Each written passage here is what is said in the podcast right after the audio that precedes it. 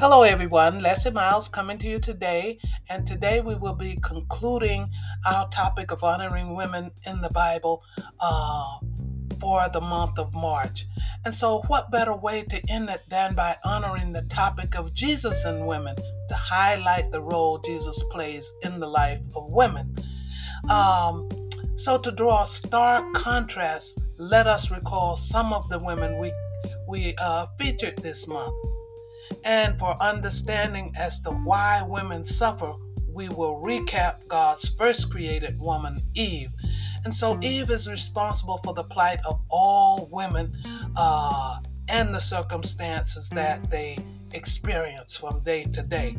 And so, as we've covered, Eve had to bear the consequence of disobeying our Heavenly Father.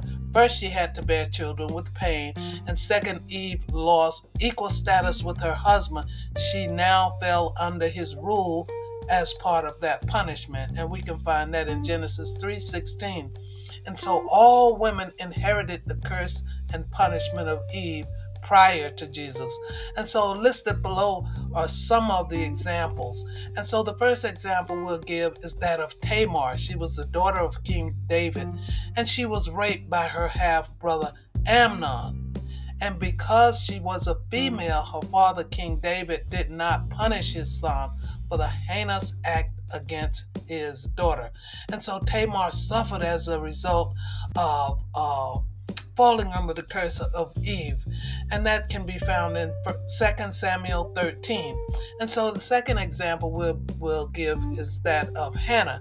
Now, Hannah was the mother of the prophet Samuel. And Hannah suffered humiliation by having to share a husband with the cruel and hateful second wife named Peninnah. So Hannah also suffered under the curse of Eve, and that will be 1 Samuel 1, uh, chapter 2. And so, uh, I mean, Samuel chapter 1, verse 2. And the third example would be Tamar. Now, Tamar was the Canaanite black African woman uh, who was Judah's daughter in law, and she had to resort to becoming pregnant by her father in law, Judah, in order to sustain uh, the lifestyle she was accustomed. Because without a husband, you could not, uh, you did not fare well. And uh, her husband, her original husband, the son of Judah, he had passed away. So that left Tamar in a bad position financially. So she went to extreme lengths um, uh, to uh, maintain some sort of standard of, of, living, you know, without an income of her own. So she too fell under the curse of Eve. And that can be found in uh, Genesis chapter 38, uh, verse 12 through 30. And so the fourth example would be that of Bathsheba. Bathsheba was forced to, forced to commit adultery due to David desiring her and she had no power to say no because David was king. So Bathsheba also fell under the curse of Eve, where men ruled over women, and that would be 2 Samuel chapter 11. And so these are just few, uh, just a few of the examples we've covered during Women's History Month, showing how women suffered under the rule of men under the Old Testament. But a great change came under the New Testament for women because Jesus deli- Jesus liberated women from the curse of Eve. And so Jesus shows by example how a man should really treat a woman. And he left instructions on how a man should love and treat his wife by saying this In the same way, husbands ought to love their wives as their own bodies. He who loves his wife loves himself. Ephesians 5:28. And so Jesus also liberated women from sharing a husband with other women, which uh, is called multiple wife marriages. And because there is so, here's what Jesus says in Scripture because there is so much sexual immorality each man should have his own wife, and each woman should have her own husband. 1 Corinthians 7 2.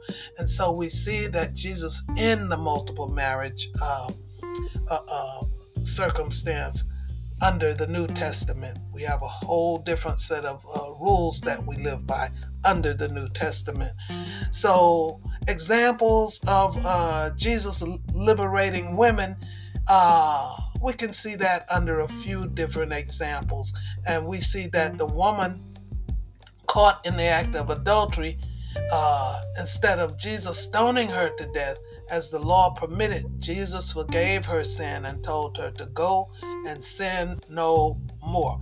And that will be John 8 3 through 11. And so here's another example is that the mother who lost her son, Jesus had great compassion on her, and that uh, he resurrected the woman's son back to life. That's uh, Luke 7 11 through 17. And so the third example of Jesus uh, turned things around for women is that it was called the woman at the well. And so Jesus went against the culture of the day and he talked with the Samaritan woman at the well because God, uh, men did not respect women enough to actually talk to them uh, during this timing. But Jesus did. And he showed the same respect to this woman at the well as he did to men. And that's John 4 4 through 42. And so uh, another example would be Jesus was close friends with two sisters, Mary and Martha, and he had compassion for them when their brother passed away, and he raised their brother Lazarus from the grave. Luke 10 38 to 42. And then we have Mary Magdalene, a woman whom uh, was set free of seven uh, demons that inhabited her body Jesus delivered her from those demons, and Mary became a dedicated follower and was in the company of Jesus all the time on a regular basis. And so Jesus appeared to not his disciples first, but he appeared to Mary Magdalene first after his resurrection and he instructed her to go and tell the disciples. That's uh, Matthew 28 1 through 10. And so the last example we will give is Jesus healed the woman with the issue of blood, and he told her to be of good cheer, that her faith in him had made her well, and he told her to go in peace. That's Luke 8 48. And so women are far more faithful to Jesus than men because we suffered more than men due to this uh, curse of Eve. But because Jesus brought in a New Testament, governed by grace rather than the law, women are no longer under the curse of Eve. Eve. Uh, because faith in Jesus liberates women from the curse of men ruling over them. And women no longer suffer the shame of sharing a husband. And so, under the New Testament, will, it, women willingly accept God's order that the man is head of our household as a family unit. And this was structured by our Heavenly Father from the beginning. Uh, and it reads, But I want you to understand that the head of every man is Christ. The head of a wife is her husband, and the head of Christ is God. That's 1 Corinthians 11 3. And so this concludes our presentation of women in the Bible for the month of March. So let us not only honor women for one month, but throughout the year. Amen. So thanks so much for allowing me these 31 days of uh, information that you did not know about many of these women, but you do now.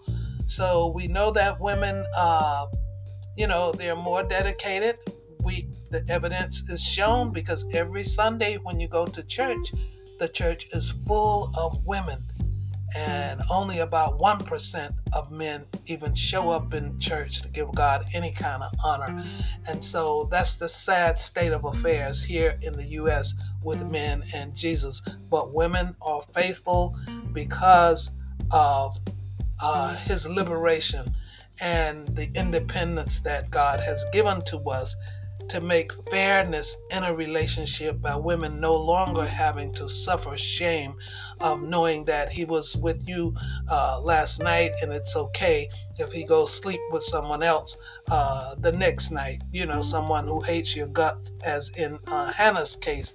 So women are so grateful and we will continue to be faithful to christ until he comes. So until our next presentation uh, may god bless you and may all the wonderful prayers that you offer up to God that they may be heard. So until next time, take care. Bye.